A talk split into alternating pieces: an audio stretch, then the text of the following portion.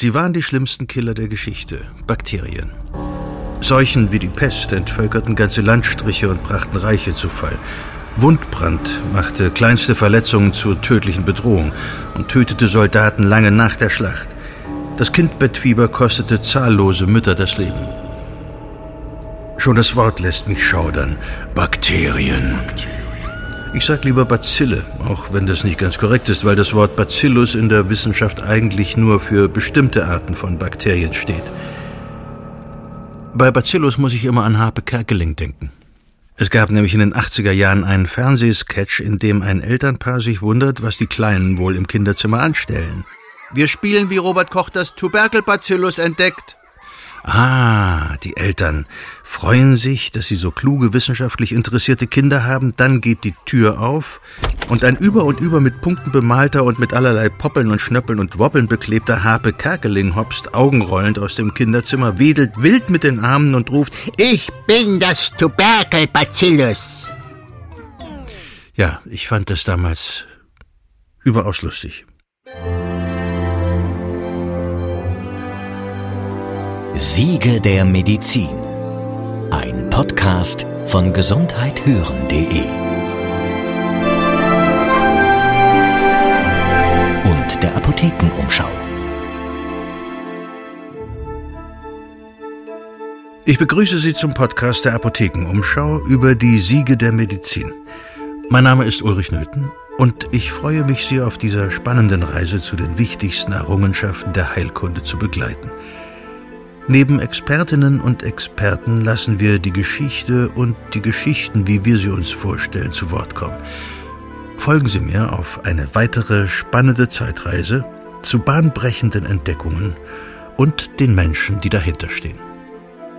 Folge 2 Schimmelreiter, Penicillin und der Siegeszug der Antibiotika. Bakterien also. Also Bakterien sind ganz, ganz frühe Lebewesen, sehr, sehr alte Lebewesen, gibt es ja seit über drei Milliarden Jahren auf der Erde. Es sind Einzeller, einzellige Lebewesen ähm, ohne Zellkern. Aber ansonsten haben Bakterien eigentlich alles, was man zum Leben braucht. Und Bakterien sind überall. Überall in uns, auf uns, in der Umwelt, auf allen Gegenständen, mit denen wir zu tun haben, im Wasser, in der Erde, in der Luft. Bakterien sind einfach überall. Das ist Dr. Heidi Horns, Hämo-Onkologin, Internistin, Infektiologin an der Uniklinik in München. Sie wird uns durch diese Episode begleiten. Sie weiß zweifelsohne mehr über Bakterien als das, was ich bei Harpe Kerkeling und in der Wikipedia gelernt habe. Und wahrscheinlich deshalb hat sie ein etwas entspannteres Verhältnis zu ihnen? Also es gibt mehr Bakterien im Körper, also sagen wir mehr Mikroorganismen. Ja, da gehören dann auch die Pilze dazu und auch Viren, die jetzt nicht ähm, eindeutig Lebewesen sind, aber sicher mehr Mikroorganismen als menschliche Zellen. Das finde ich auch total interessant. Man ist nie alleine. und Bakterien kommen auch unter ganz extremen Lebensbedingungen vor. Es gibt Bakterien, die halten sehr viel Hitze aus, es gibt Bakterien, die halten Kälte aus. Es gibt Bakterien, die, die entwickeln Dauerformen, die dann so lange ohne Stoffwechsel existieren, bis sie dann mal wieder zum Zug kommen. Also Bakterien sind ähm, sehr, sehr erfolgreich. Insofern ähm, sicher Lieblinge der Evolution. Ja, und gelegentlich werden diese Lieblinge der Evolution zu einem Problem für die Krone der Schöpfung. Normalerweise aber kommen wir ziemlich gut miteinander aus. Die Bakterien und wir. Und da gibt es eben Bakterien, die sind total nützlich. Ohne die könnten wir nicht existieren. Zum Beispiel auf der Haut, die haben eine Barrierefunktion. Oder im Darm gibt es ähm, gewisse Bakterien. Ohne die könnten wir manche Vitamine gar nicht aufnehmen, weil wir die Enzyme gar nicht haben. Also die sind sehr, sehr wichtig für die Verdauung. Dann gibt es Bakterien, die sind einfach da. Da ist jetzt so der Nutzen nicht untersucht oder nicht vorhanden. Die schaden aber auch nicht. Und dann gibt es Bakterien, die sind da und sind potenziell schädlich. Und das kommt auf, auf viele Faktoren an. Wie ist das Immunsystem des Menschen? Was hat er noch für, für Zusatzerkrankungen? Wie ist die Menge der Bakterien jetzt an einem bestimmten Ort im Körper? Hat ein Bakterium, das potenziell pathogen ist, gerade die Möglichkeit, ähm, mehr zu werden, weil vielleicht andere, die das sonst in Schach halten, durch eine Therapie vermindert wurden. So, das sind die Faktoren, die aus eigentlich harmlosen Bakterien auch schlechte, in Anführungszeichen, Bakterien machen können. Und dann gibt es einfach per se sehr pathogene Bakterien, die eine Infektion auslösen. Und um sie dreht sich unsere heutige Geschichte, beziehungsweise um den Kampf gegen sie, den Kampf gegen die pathogenen Bakterien. Und sie beginnt schon vor mehr als 1500 Jahren. Und sie beginnt mit Bier. Das Volk der Nubier verwendete zu seiner Herstellung Gerstenkörner, die Bakterien der Gattung Streptomyces enthielten. Diese produzierten Tetrazyklin, ein Breitbandantibiotikum, das erst 1948 von der Wissenschaft entdeckt wurde. Knochenuntersuchungen an Mumien legen nahe, dass die Nubier das Bier gezielt auf einen hohen Tetrazyklingehalt hin optimierten und es zu Heilzwecken einsetzten. Selbstverständlich ohne die Hintergründe der therapeutischen Wirkung zu kennen und mit einem vermutlich sehr geringen Wirkungsgrad. Und bevor jemand auf falsche Ideen kommt, nein, Bier ist kein geeignetes Heilmittel bei schweren Erkältungen, zumindest nicht die heutigen Biere, denn Antibiotika sind nach dem deutschen Reinheitsgebot im Bier glücklicherweise nicht vorgesehen. Das Wissen der Nubier ging verloren. Doch in vielen Kulturen und Epochen wurden andere Heilverfahren, insbesondere gegen den Wundbrand, ausprobiert und verwendet. Von Kräutern über Salze bis hin zum Belegen der Wunden mit verschimmeltem Brot. Bei vielen dieser Methoden war es schon ein Erfolg, wenn sie den Patienten nicht umbrachten. In Einzelfällen mögen sie auch geholfen haben, doch insgesamt handelte es sich eher um Quacksalberei und magische Handlungen als um Medizin. Es gab natürlich auch Methoden, die bis zu einem gewissen Grad funktionierten. Ja, man hat auch irgendwie Whisky in die Wunden geschüttet und hat die ausgebrannt und irgendwelche Sachen, die man aus irgendwelchen Westernfilmen kennt, aber das will man sich ja alles nicht vorstellen. Also, dass Hitze funktioniert und dass man bei der Aufbereitung zum Beispiel von medizinischem Gerät mit großer Hitze oder so arbeitet, das sicher, aber das kann man an einem lebenden Organismus alles nicht wirklich gut und effektiv betreiben. Man kann die frühen Behandlungsmethoden bei Wundinfektionen grob in zwei Kategorien einteilen. Das Verhindern einer Infektion zum Beispiel durch eine Wundreinigung mit Alkohol und später durch antiseptische Medikamente oder das Herausschneiden oder Herausbrennen des Infektionsherdes. Ansonsten droht eine Sepsis, also das, was allgemein Blutvergiftung genannt wird. Als der Erste Weltkrieg ausbricht, glauben viele Mediziner, dieser werde humaner verlaufen als frühere Kriege, da moderne Waffen mit hoher Durchschlagskraft für glatte, saubere Wunden sorgen würden und neue Antiseptika, also Medikamente, die Erreger direkt in der Wunde angreifen, bevor die Infektion ausbricht, in den meisten Fällen eine Sepsis verhindern würden. Es kam leider anders. Drei Viertel aller Verletzungen im Ersten Weltkrieg rührten von Splittern und Schrapnellen her, die nicht nur schreckliche Wunden rissen, sondern sie auch noch mit Erde und Kleidungsfetzen verunreinigten. Der Abtransport und die Versorgung der Verwundeten aus den Schützengräben dauerte viel zu lange, um Infektionen verhindern zu können. Und dann war da auch noch ein Problem mit den damals gebräuchlichen Antiseptika. Und hier kommt einer der Helden unserer Geschichte ins Spiel.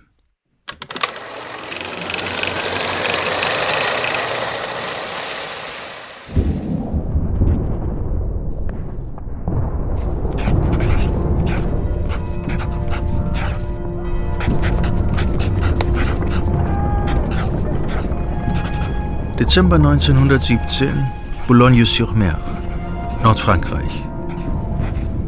Wo früher die Roulettekugeln rollten, kratzt jetzt ein Bleistift über Papier, notiert im Schein einer nackten Glühbirne Zahlen und Formeln in ein fleckiges Notizbuch. Die Rollos sind halb heruntergelassen.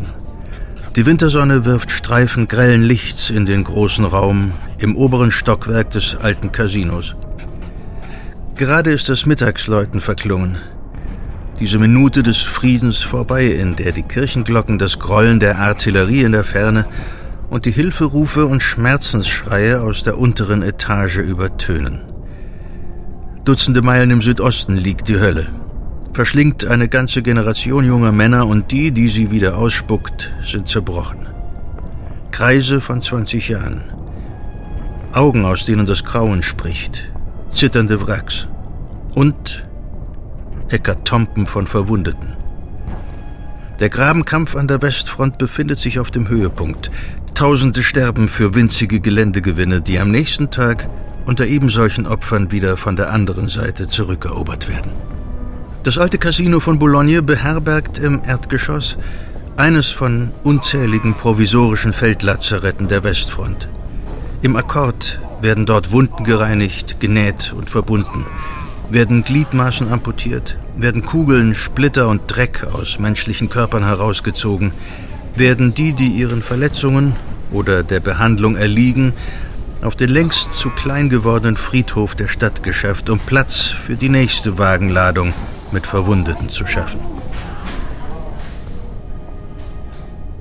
Im oberen Stockwerk scheint das Grauen des Krieges weit weg, gedämpft durch Decken und Wände, durch den Geruch von Kampfer und Alkohol. In der Mitte des Raumes stehen zwei lange Reihen von Holztischen, voll mit Reagenzgläsern, Bunsenbrennern, Erlenmeyerkolben, Petrischalen und anderer Laborausrüstung.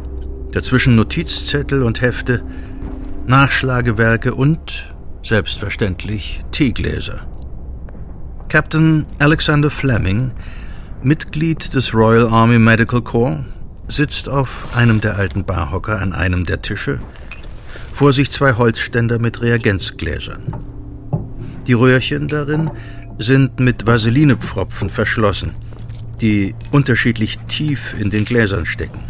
Fleming misst die Position der Pfropfen in den Gläsern und notiert die Werte neben einer Zeichnung der Versuchsanordnung in sein Notizbuch. Lieutenant? Fleming schreckt zusammen, als er angesprochen wird. Er hat nicht bemerkt, dass er nicht mehr allein ist. Jetzt springt er auf und nimmt Haltung an. Sir? Schon gut, Fleming, Sie können rühren, sagt Sir Elmroth Wright, Flemings Vorgesetzter und Leiter des improvisierten Labors. Wie sieht es aus? Haben Sie ein Ergebnis? Ja, Sir. Er tritt zur Seite und zeigt auf die beiden Ständer mit insgesamt zwölf Reagenzgläsern. Wright runzelt die Stirn, als er das Chaos auf dem Tisch sieht. Zettel, Korken, Pipetten, ein Notizbuch mit Eselsohren und jede Menge Teekrümel liegen vor dem Versuchsaufbau. Fleming beginnt hastig, die Sachen zusammenzuschieben, aber Wright klopft ihm auf die Schulter. Über ihre mangelnde Ordnung reden wir später. Jetzt zu den Ergebnissen. Selbstverständlich, Sir. Hier, sehen Sie.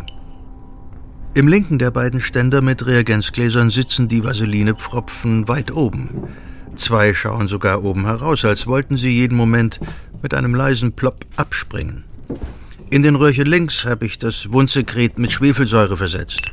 Rechts nur mit einer einprozentigen Glukoselösung.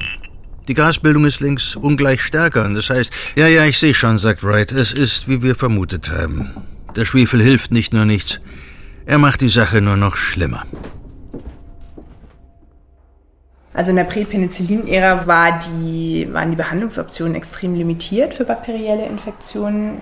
So diese Bilder, die man aus, aus den, den Kriegen im Kopf hat, aus Feldlazaretten, wo äh, im großen Stil Gliedmaßen amputiert werden mussten, weil es keine anderen Behandlungsoptionen gab für die Soldaten und selbst mit Amputation war das keine Garantie, das zu überleben, weil auch die Amputationswunden sich infizieren konnten. Infektionen kosten zu dieser Zeit mehr Männer das Leben als die unmittelbare Gewalt an der Front. Wright und Fleming kämpfen im Auftrag der Royal Army gegen die Blutvergiftung und den besonders gefürchteten Gasbrand. Also Gasbrand ist eine lebensbedrohliche Infektion des Muskelgewebes durch ähm, Clostridium perfringens. Das ist ein Bakterium, das sich in einem Milieu sehr wohl fühlt, wo es wenig Sauerstoff gibt oder keinen Sauerstoff gibt. Und das ist eben so der Klassiker aus diesen alten Zeiten im Schützengraben, verunreinigte Wunde, tiefe Wunde, Infektionen und nach zwei Tagen Tod. Die Ursachen einer Sepsis sind zumindest in Ansätzen bekannt. Doch wirksame Behandlungsmethoden fehlen. Üblicherweise werden die Wunden zum Beispiel mit Schwefel oder Quecksilberchlorid behandelt. Bei oberflächlichen Verletzungen wirken diese gut und können Infektionen verhindern. Bei tieferen Wunden jedoch können sie die Infektionsherde nicht erreichen und greifen darüber hinaus die körpereigene Abwehr an. mit der Folge, dass vor allem der gefürchtete Gasbrand überhand nimmt. In vielen Fällen ist es wesentlich aussichtsreicher, betroffenes Gewebe so weit wie möglich zu entfernen, die Wunde zu säubern und auf die körpereigene Abwehr zu vertrauen. Sind die Ergebnisse reif für eine Veröffentlichung? fragt Wright und Fleming nickt eifrig. Er greift sein Notizbuch und blättert darin herum. Ich muss es nur noch in die richtige Form bringen und dann. Ja, vielleicht diesmal. Er bricht ab und lässt die Schultern sinken. Dann strafft er sich und salutiert. Ja, Sir, reif für die Veröffentlichung. Wright verdreht die Augen. Schon gut, schon gut, Alex. Wir sind hier nicht auf dem Kasernenhof. Ich weiß, was Ihnen durch den Kopf geht. Hoffen wir, dass die Welt uns diesmal zuhört. Schon mehr als zwei Jahre zuvor, im Kriegssommer 1915, veröffentlicht Fleming im medizinischen Journal The Lancet seine Beobachtungen über die Unwirksamkeit der üblichen Behandlungsmethoden bei tiefen Wunden und rät auf den Einsatz von Antiseptika zu verzichten und stattdessen abgestorbenes Gewebe so weit wie möglich zu entfernen. Doch trotz der prominenten Unterstützung durch seinen Vorgesetzten, Sir Almroth Wright, immerhin einer der angesehensten Mikrobiologen seiner Zeit, werden seine Erkenntnisse und Empfehlungen den ganzen Krieg hindurch weitgehend ignoriert. Auch seine neuen Belege, Studien und Veröffentlichungen führen nicht zu einem Umdenken. Tausende sterben in den Lazaretten des Ersten Weltkrieges trotz oder wegen der Behandlung mit Antiseptika.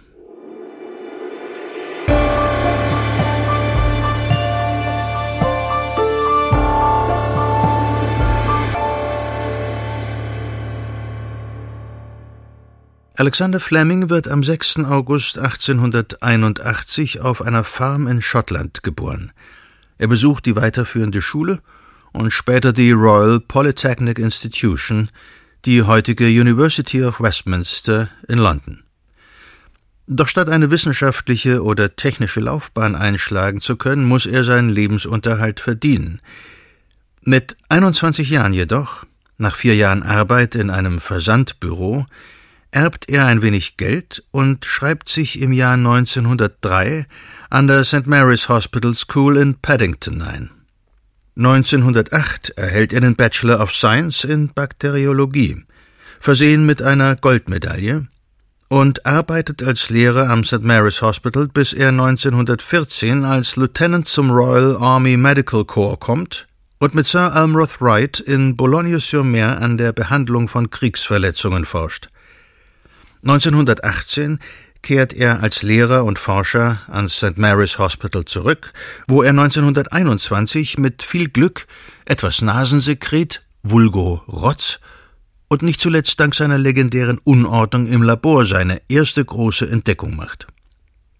Offenbar hat er vergessen, einen Bakteriennährboden zu entsorgen, auf dem sich eine gelbe Bakterienkolonie gebildet hat. Fleming leidet zu dieser Zeit an starkem Schnupfen. Ein Tröpfchen dieses Nasensekrets gelangt in die Petrischale mit der Bakterienkultur. Ob versehentlich oder absichtlich, ist nicht hundertprozentig zu klären. Sein Kollege Allison, jedenfalls, den Fleming häufig wegen seiner exzessiven Ordnung und Sauberkeit aufzieht, gibt zu Protokoll, wäre Fleming so ordentlich gewesen, wie er glaubte, dass ich es sei, hätte er seine großen Entdeckungen nicht gemacht. Wie auch immer. Kurz darauf jedenfalls kann Fleming beobachten, dass das Nasensekret das Wachstum der Bakterien stoppt. Nun beginnt er systematisch zu forschen und traktiert Bakterienkulturen mit allem, was der Körper hergibt. Nasensekret, Spucke, Sperma, Knorpel, Blut, die Flüssigkeit aus Eierstockzysten und Tränen. Eine wahre Flut von Tränen. Allison schreibt, für die nächsten fünf oder sechs Wochen waren unsere Tränen die Quelle für die Untersuchung dieses außergewöhnlichen Phänomens. Zahlreich waren die Zitronen, die wir, nachdem Zwiebeln versagt hatten, dazu verwendeten, einen Tränenfluss zu erzeugen. Die Nachfrage nach Tränen war so groß, dass die Laboranten eingespannt wurden und für jede Lieferung drei Pence erhielten. Den Freiwilligen wird Zitronensäure in die Augen gespritzt, was zu einem sehr starken Tränenfluss führt. In der Zeitschrift des St. Mary's Hospital erscheint eine Karikatur, auf der Fleming Kinder schlägt, um sie zum Weinen zu bringen und ihre Tränen aufzusammeln. Das Ergebnis der Versuche ist jedenfalls eindeutig. In all diesen menschlichen Körperflüssigkeiten und darüber hinaus unter anderem im Weißen von Hühnereiern gibt es eine Substanz, die das Wachstum von Bakterien hemmt und sie tötet. Fleming nennt die Substanz Lysozyme, und es gelingt ihm, größere Mengen davon aus Hühnereiweiß zu gewinnen. Alexander Fleming hat die erste antibakteriell wirkende Substanz entdeckt. Doch wieder einmal stoßen seine Ergebnisse und Veröffentlichungen kaum auf Interesse, was sicher auch daran liegt, dass sich die Lysozyme nicht therapeutisch einsetzen lassen. Heutzutage spielen sie trotzdem eine wichtige Rolle, nicht in der Medizin, sondern unter anderem in der Wein-, der Käse- und der Bierherstellung. Das gehört jetzt zwar nicht ganz in unsere Geschichte, aber es sei noch einmal deutlich darauf hingewiesen, dass dort ebenfalls Hühnereier und auf keinen Fall Tränen zur Lysozymgewinnung zum Einsatz kommen. Flemings größte Entdeckung jedoch kommt ganz ohne Rotz und Tränen aus. Es braucht nur einen Urlaub, die übliche Flemingsche Unordnung und einmal mehr einen Zufall. Jahre später schreibt Fleming, man findet manchmal, wonach man nicht sucht. Als ich am 28. September 1928 kurz nach Sonnenaufgang aufwachte, hatte ich sicherlich nicht vor, die gesamte Medizin zu revolutionieren, indem ich das erste Antibiotikum der Welt entdeckte. Aber ich nehme an, genau das habe ich getan.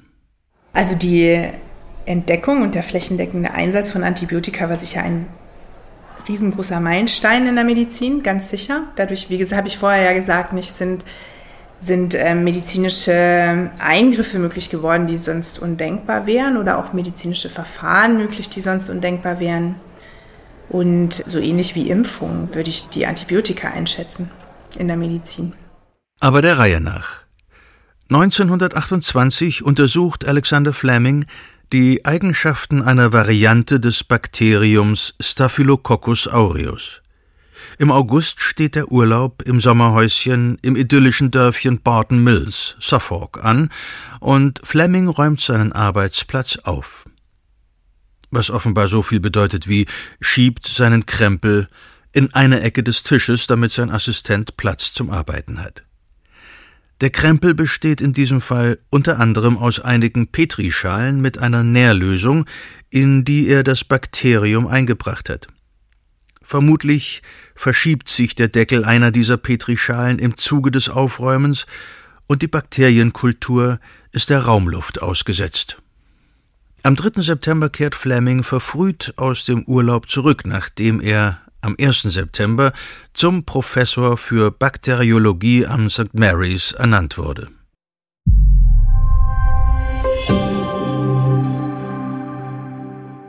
Hi, mein Name ist Yves und ich bin im Team von gesundheithören.de. Das ist das Audioangebot der Apothekenumschau. Und da bin ich im Hintergrund für die Tontechnik und Postproduktion zuständig. Das heißt, ich bin dabei, wenn wir Interviews führen oder neue Folgen im Studio aufnehmen. Das Audiomaterial, was wir da gesammelt haben, schneide ich dann und mische es so ab, dass ihr es jederzeit zu Hause oder auch gern unterwegs gut und verständlich hören könnt. Neben den Themen, die eure Gesundheit betreffen, bedienen unsere Podcasts eine ganze Bandbreite an verschiedenen Formaten. Da kommen interessante Leute aus der Branche zu Wort und liefern Blicke hinter die Kulissen, wie man so schön sagt. Wir recherchieren zu relevanten Themen wie zum Beispiel der Gendermedizin oder tauchen auch mal ab in die Vergangenheit und schauen uns an, wie Medizin so vor unserer Zeit war. Bei gesundheithören.de findet ihr also einen ganzen Fundus an wirklich ordentlich geprüftem Material. Mit dem könnt ihr euch aufklären oder euren eigenen Blickwinkel abgleichen. Das Ganze ist kostenlos und immer auf dem Stand der Dinge. Also, hört doch mal rein und wenn ihr findet, dass wir gute Arbeit leisten, dann sagt es gerne weiter.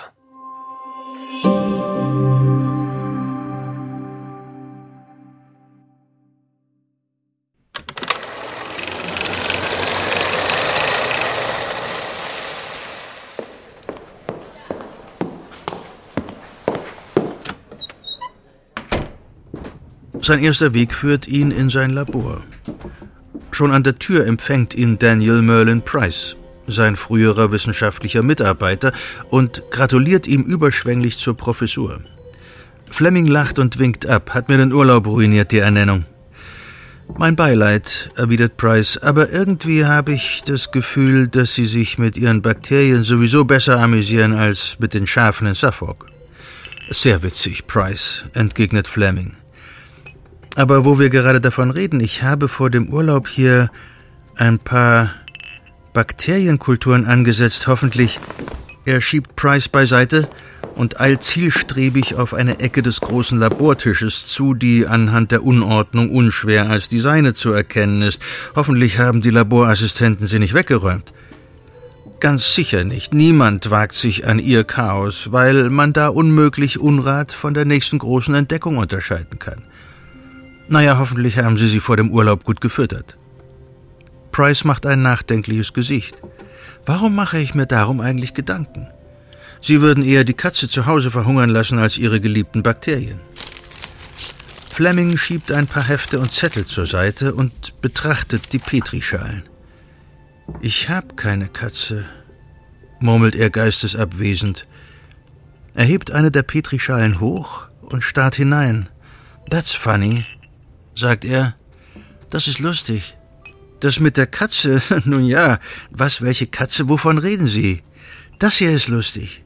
Fleming hält Price die Petrischale vor die Nase.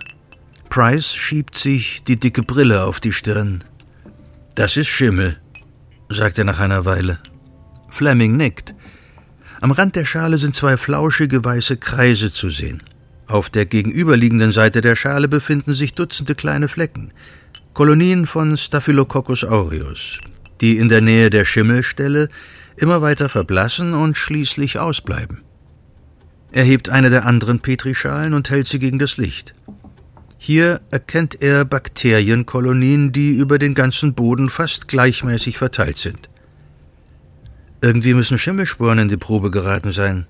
Wahrscheinlich ist der Deckel beim Aufräumen verrutscht. Aufräumen, sagt Price und hebt spöttisch eine Augenbraue. Ja, Price, nun hören Sie doch mal auf. Sehen Sie, der Schimmel hat ganz offenbar die Staphylokokken abgetötet. Price nickt und sagt plötzlich ernst, auf diese Weise haben Sie schon die Lysozyme entdeckt.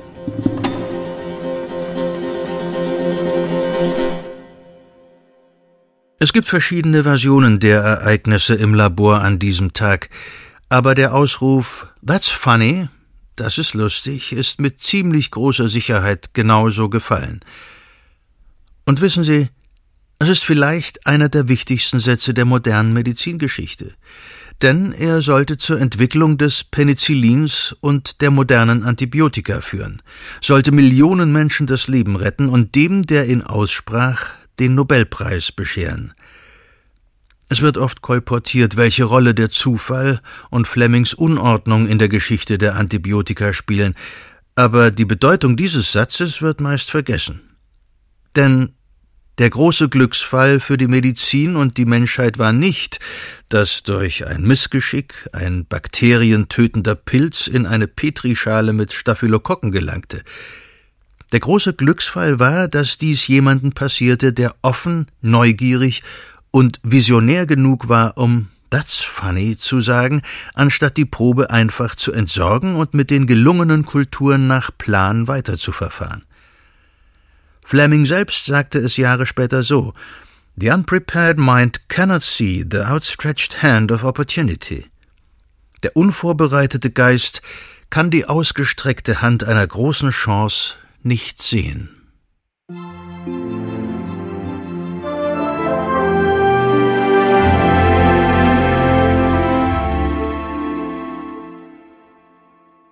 Von That's Funny bis zur ernsthaften Anwendung sollten noch beinahe 16 Jahre vergehen.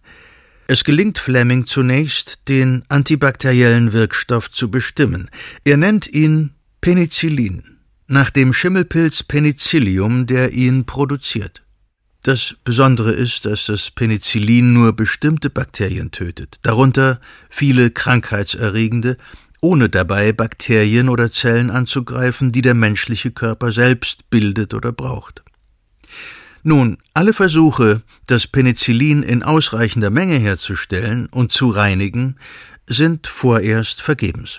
Wenn man äh, Penicillin wirklich aus, aus dem Schimmelpilz extrahiert, ja, braucht man ja unglaublich große Mengen, um da so ein bisschen ähm, Wirksubstanz rauszukriegen. Also das ist ja viele, viele Liter Pilz, um so ein bisschen Penicillin zu bekommen. Das liefert vielleicht auch einen Hinweis zur Beantwortung der Frage, ob historische Heilverfahren mit verschimmelten Lebensmitteln wirklich Erfolg hatten. Und ich kann mir natürlich schon vorstellen, dass wenn man ein bisschen verschimmeltes Brot gegessen hat oder auf die Wunde gelegt hat, dass es wahrscheinlich einfach auch nicht ausreichend ist, um dann nachhaltig erfolgreich zu sein bei einer schwer infizierten Wunde. Selbst wenn wirklich antibiotisch wirkende Stoffe im Schimmel enthalten waren, dürften es viel zu geringe Mengen gewesen sein. Wie schon einige Male zuvor in seinem Leben bleibt Fleming die Aufmerksamkeit und Anerkennung der wissenschaftlichen und medizinischen Gemeinde verwehrt, da er nicht genug Penicillin gewinnen kann, um damit tatsächlich jemanden zu therapieren. Mitte der 30er Jahre ist seine Entdeckung praktisch vergessen. Nur noch eine Randnotiz. Mediziner setzen lieber auf die neu entdeckten Sulfonamide, wirkungsvolle und sichere Nachfolger der Antiseptika, die im Ersten Weltkrieg verwendet wurden. Denn Sulfonamide sind rein synthetische Wirkstoffe und in großer Menge herstellbar. Im Jahr 1936 stößt eine Rede Flemings auf dem zweiten Internationalen Kongress für Mikrobiologie in London über die zukünftigen Möglichkeiten des Penicillins bei den Koryphäen der Disziplin auf Ablehnung bzw. Desinteresse. Und noch 1941 muss er sich in einem Leserbrief an das British Medical Journal gegen die Behauptung wehren, Penicillin sei aus keiner anderen Sicht als seiner eigenen als möglicherweise nützlich einzuordnen. Zu diesem Zeitpunkt hat sich das Blatt längst gewendet und das neue Mittel steht vor dem Durchbruch. Seit 1938 haben Howard Florey, Ernst B. Chain und Norman Heatley in Oxford begonnen, systematisch alle bekannten von Mikroorganismen gebildeten Stoffe zu untersuchen, die Bakterien schädigen oder abtöten können. Dabei kommt ihnen schließlich auch Flemings Entdeckung unter. Es gelingt ihnen, das Penicillin zu isolieren, zu reinigen und in größerer Menge aus Pilzkulturen herzustellen. Anfang 1941 beginnt die eigentliche Erfolgsgeschichte. Und sie beginnt mit einer Tragödie. Albert Alexander, Polizeioffizier im County of Oxford in England, wird der erste Penicillin-Patient der Welt. Der Legende nach hatte er sich an einer Dorne im Rosengarten des Polizeireviers in Oxfordshire gekratzt. So steht es zumindest in allen Nachschlagewerken. Seiner Tochter zufolge wurde er während eines deutschen Bombenangriffs leicht verletzt. Wie auch immer. Alexander infiziert sich über die Wunde mit Staphylo und Streptokokken. Alle Behandlungsversuche schlagen fehl. Der ganze Kopf ist mit Abszessen übersät, ein Auge hat bereits entfernt werden müssen. Es bleibt nur die Hoffnung auf ein Wunder, beziehungsweise ein Wundermittel. Am 12. Februar 1941 werden ihm unter der Aufsicht von Howard Florey 160 Milligramm Penicillin verabreicht. Binnen 24 Stunden verschwindet das Fieber, der Appetit des Patienten kehrt zurück und die Infektion beginnt zu heilen. Doch es gibt ein Problem. Es ist noch nicht genug Penicillin vorhanden, um die Behandlung fortzusetzen. Der Wirkstoff wird viel zu schnell wieder ausgeschieden, weshalb Flory beginnt, das Penicillin aus dem Urin des Patienten zurückzugewinnen. Doch es reicht nicht. Die Symptome kehren mit umso größerer Wucht zurück, und Albert Alexander stirbt am 15. März 1941. Seine Leidensgeschichte macht zwei Dinge eindrücklich klar. Erstens, Penicillin wirkt. Und zweitens, Antibiotika müssen weit über das Abklingen der Krankheitssymptome hinaus verabreicht werden. Erst wenn die Infektion ganz sicher besiegt ist, darf das Medikament abgesetzt werden. Was uns zu der Frage bringt, wie Antibiotika eigentlich funktionieren. Okay, da ist irgendwie dieses Penicillin aus dem Schimmelpilz und das tötet Bakterien. Aber gleichzeitig haben wir doch vorhin gehört, dass es eine Menge Bakterien in uns gibt, die wir zum Leben brauchen. Können Antibiotika zwischen guten und schlechten Bakterien unterscheiden? Antibiotika, ähm, nein. Also Antibiotika zerstören immer auch Bakterien, die man nicht erreichen will, um die es gar nicht geht. Also so selektiv sind Antibiotika leider nicht, dass man nur die schlechten Bakterien damit erreicht. Aber natürlich versucht man durch möglichst gezielte Therapien möglichst wenig Kollateralschaden anzurichten. Ja? Also dass man jetzt nicht für eine Therapie, für die man ganz schmales Antibiotikum nehmen kann, ein, ein sehr breites einsetzt. Das sind so Grundprinzipien. Breitbandantibiotikum, das haben wir alle schon mal gehört.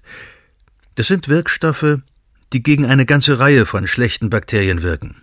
Aber je breiter sie wirken, desto größer werden auch die Nebenwirkungen. Es ist ja nicht so, dass Antibiotika nur heilsvoll sind, sind sie schon, wenn sie gebraucht werden, aber nicht ohne einen guten Grund.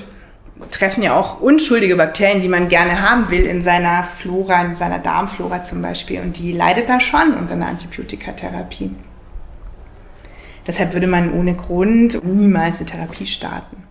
Wenn hier dauernd von unschuldigen oder guten und schlechten Bakterien die Rede ist, so ist das keine moralische Einschätzung. Mit schlechten meinen wir einfach pathogene, krankheitsauslösende Bakterien. Aber die machen uns ja nicht mit Absicht krank. Und ich wette, wenn man sich mit denen unterhalten und vielleicht mal ein Bierchen trinken könnte, würde man feststellen, dass es eigentlich ganz patente Typen sind, denen gar nicht bewusst ist, was sie da anrichten. Naja, ebenso wie der fröhliche Tuberkelbacillus von Harpe Kerkeling. Aber mir scheint, ich schweife ab. Das ursprüngliche Penicillin greift eine besondere Art von Bakterien an, die sogenannten Gram-positiven Bakterien, zu denen zum Beispiel die Streptokokken gehören und die fast überall auch auf und in uns zu Hause sind, die aber eine Blutvergiftung auslösen, wenn sie, zum Beispiel durch eine Verletzung, in die Blutbahn gelangen. Penicillin zerstört die Bakterien, wenn sie sich teilen, also vermehren. Bakterien, die schon mit dem Teilungszyklus fertig sind, werden vom Penicillin nicht angegriffen. Aber Bakterien, die sich nicht vermehren, sind auch kein großes Problem, mit denen kommt der Körper ganz gut selber klar. Aber, und darum ist es so wichtig, eine Penicillinbehandlung so lange durchzuziehen, das heißt auch, dass erst einmal eine ganze Reihe von Krankheitserregern die Behandlung überleben, weil sie sich gerade nicht teilen.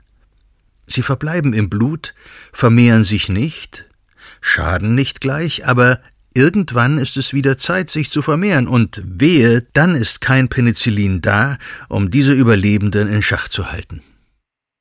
Anfang der 40er Jahre sind etwa 2000 Liter Schimmel des Pilzes Penicillium notatum notwendig, um die Menge Penicillin herzustellen, die man für die Behandlung eines einzigen Patienten mit Blutvergiftung benötigt.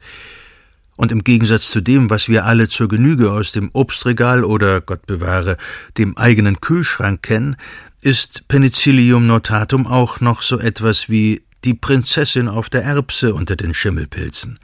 Eine verdammte Diva, die sehr schwer zu züchten und zu vermehren ist. Mit ein bisschen Unordnung, Gammeligkeit und liegen gebliebenen Essensresten ist es leider nicht getan. Ein anderer Schimmel wird gebraucht, der unempfindlicher ist und vor allem mehr Penicillin pro Liter produziert. Doch ab Ende 1942 stehen den Forschenden fast unbegrenzte Ressourcen zur Verfügung. Einer der Gründe dafür war eine der schlimmsten Feuerkatastrophen in der Geschichte der Vereinigten Staaten von Amerika.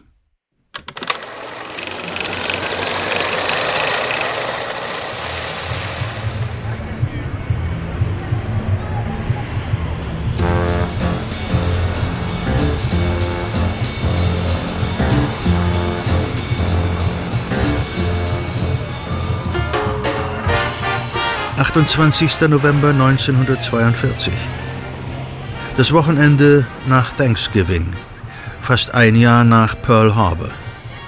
Für die Bostoner ist es die Nacht des groß erwarteten Football-Matchs zwischen Boston College und Holy Cross Crusaders aus Massachusetts. Eine Nacht, um den Nachrichten vom Krieg und den alltäglichen Sorgen zu entkommen.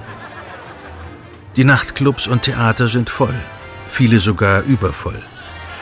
Das gilt vor allem für das Coconut Grove, einen beliebten Nachtclub am Bostoner Broadway.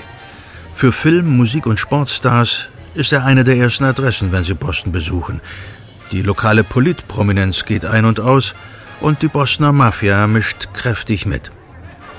In jener verhängnisvollen Nacht sind es wohl über tausend Menschen, die im Coconut Grove Zerstreuung suchen oder finsteren Geschäften nachgehen.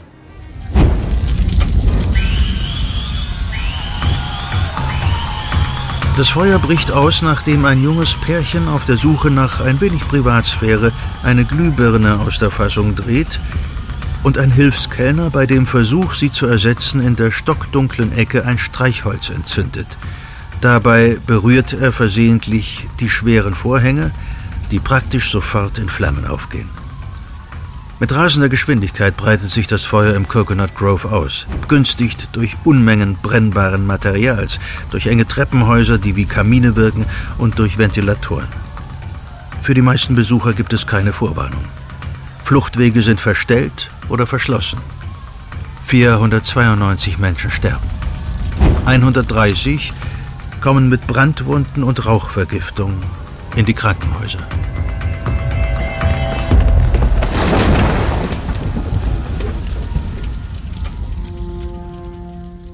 13 der verletzten Überlebenden werden mit dem zu diesem Zeitpunkt noch immer äußerst knapp vorhandenen Penicillin behandelt und gehören damit zu den ersten Patienten.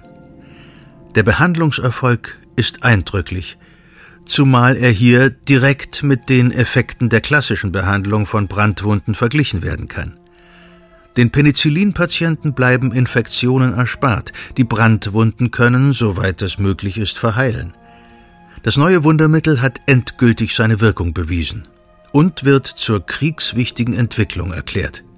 21 Firmen suchen im Auftrag eines amerikanischen Regierungsausschusses für die Kriegsproduktion nach Wegen für eine Massenproduktion des Stoffes. Und wieder einmal ist es ein Glücksfall, der die Geschichte der Antibiotika voranbringt.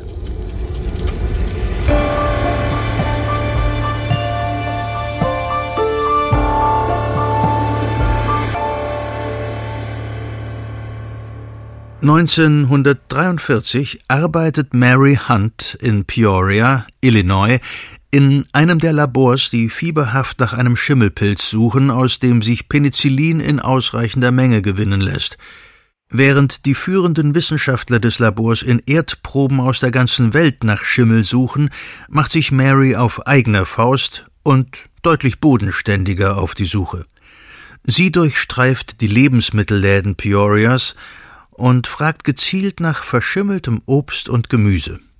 Eine heikle Angelegenheit, da Geschäftsinhaber nicht allzu gerne auf verschimmeltes Obst angesprochen werden. Doch es gelingt ihr, die Dringlichkeit deutlich zu machen. Sie zahlt dafür mit einem Spitznamen, der ihr bis ans Lebensende anhängen wird und auf den sie sicher gern verzichtet hätte. Moldy Mary. Die schimmlige Mary. Irgendwann im Laufe des Jahres 1943 stößt sie bei ihren Streifzügen auf eine Zuckermelone mit einem golden schimmernden Schimmel und ist sich sicher, das ist er. Und er ist es. Die Melone ist von der Unterart Penicillium chrysogenum befallen, und diese produziert fast tausendmal so viel Penicillin pro Liter wie Penicillium notatum der sich 15 Jahre zuvor in Alexander Flemings Petrischale breit gemacht hat. 1944 produzieren die Vereinigten Staaten von Amerika bereits hunderte Tonnen Penicillin.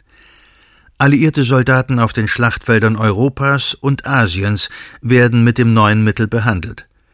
Keiner der so behandelten stirbt an Infektionen oder muss die Amputation infizierter Gliedmaßen erdulden. Das Zeitalter der Antibiotika hat endgültig begonnen. Neben dem Einsatz gegen akute Infektionen haben sie viele andere medizinische Revolutionen möglich gemacht.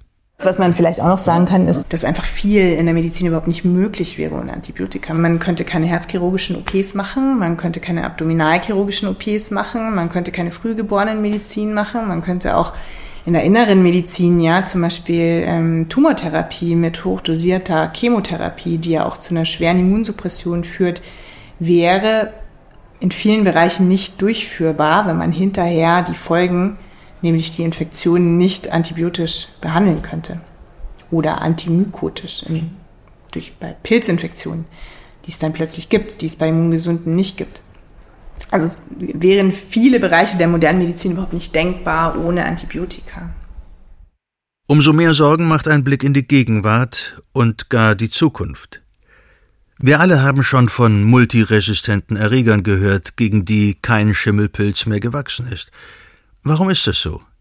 Nun, wir selbst haben es den Lieblingen der Evolution, wie sie Frau Dr. Horns anfangs nannte, ermöglicht, sich evolutionär auf verschiedene Antibiotika einzustellen, sei es durch unverantwortlichen Einsatz von Antibiotika oder durch verfrüht abgebrochene Behandlungen. Und eine einfache Lösung, ein neues Superpenicillin vielleicht, diesmal nicht aus Schimmelpilzen, sondern vielleicht aus Spinnweben, ist leider nicht in Sicht. Es ist nicht so, dass es ein, eine Fülle toll wirksamer neuer Substanzen, die nur kurz vor der Zulassung sind, gibt für Problemkeime, sogenannte Problemkeime oder multiresistente Erreger. Das erlebe ich auch mit und das werden wir wahrscheinlich noch eine ganze Weile miterleben. Werden am Ende also doch die Bakterien gewinnen? Ich meine, wir brauchen die ja. Es ist ja nicht, sind ja nicht unsere Feinde, die Bakterien. Also wir sind, wir sind ja nicht, also ich glaube, so kann man das, so kann man das nicht sehen. Es gibt natürlich Horrorszenarien, die immer wieder ausgemalt werden, dass ähm, jährlich, es sterben ja jährlich, glaube ich, weltweit 700.000 Menschen an multiresistenten Bakterien. Das ist eine Zahl, die habe ich aber schon vor ein paar Jahren gelesen und da gibt es auch Hochrechnungen, wie es im Jahr 2050 ähm, aussieht und die sind natürlich wirklich äh, schauerlich. Ähm, ja, aber also Nihilismus ist jetzt, glaube ich, auch keine Herangehensweise. Was, glaube ich, in Zukunft sich ändern wird, ist das Bewusstsein, das hoffe ich. Also es gibt ja viele Anstrengungen, ja, dass man den Antibiotika-Einsatz einfach anders macht und besser macht und rationaler macht. Und dass man nicht so ein Schindluder betreibt und wirklich die breiten Substanzen auf alles immer wirft und sich damit einfach so große Probleme einkauft, die man hinterher ausbaden muss. Und ich habe das Gefühl, dass es geförderte Projekte gibt und auch aus den Kliniken heraus und auch aus dem ambulanten Bereich heraus gibt es auf jeden Fall ähm, ein Bewusstsein dafür, dass man versucht, das besser zu machen. Das finde ich schon und das erlebe ich auch mit. Und da bin ich einfach zuversichtlich. Ich hoffe, Frau Dr. Horns behält recht, denn bei all den Sachen, bei denen es auf das Problembewusstsein der Menschen ankommt, bin ich ein wenig skeptisch. Ich würde ja eher auf einen neuen Superwirkstoff setzen, den irgendein schussliges Genie aus Versehen in seinem schmuddeligen Labor heranzüchtet, als auf die Einsicht der Menschen. Na, hoffen wir, dass ich mich irre.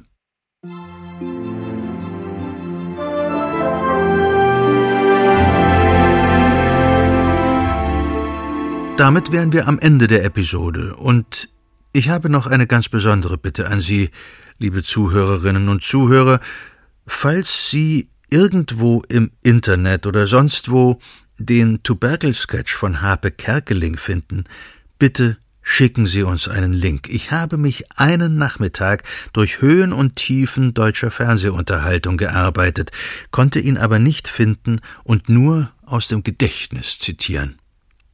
Ich danke Ihnen allen fürs Zuhören und ganz besonders bedanke ich mich bei Frau Dr. Heidi Horns, für Ihre Zeit und freundliche und kompetente Unterstützung. Ich würde mich freuen, wenn Sie, wenn ihr, du, auch bei unserer nächsten Zeitreise dabei wärt. Denn dann besuchen wir ein weiteres Labor, in dem ein gewisses Maß an Unaufgeräumtheit die Medizin vorangebracht hat, das Labor von Konrad Wilhelm Röntgen. Bis bald also bei Siege der Medizin. Bleiben Sie gesund und neugierig. Ihr Ulrich Nöthen.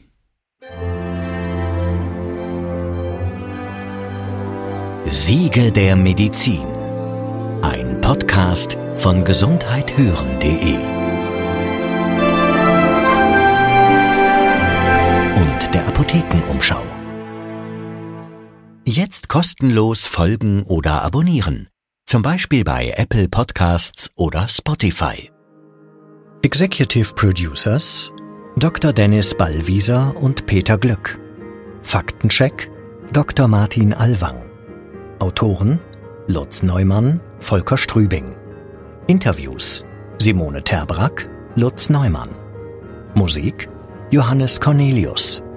Produktion Philipp Klauer. Recherche und Unterstützung Carsten Weichelt, Elena Urban, Alexander Weller. Projektleitung Sven Rühlicke, Ruben Schulze-Fröhlich. Produziert von den Wake World Studios in München.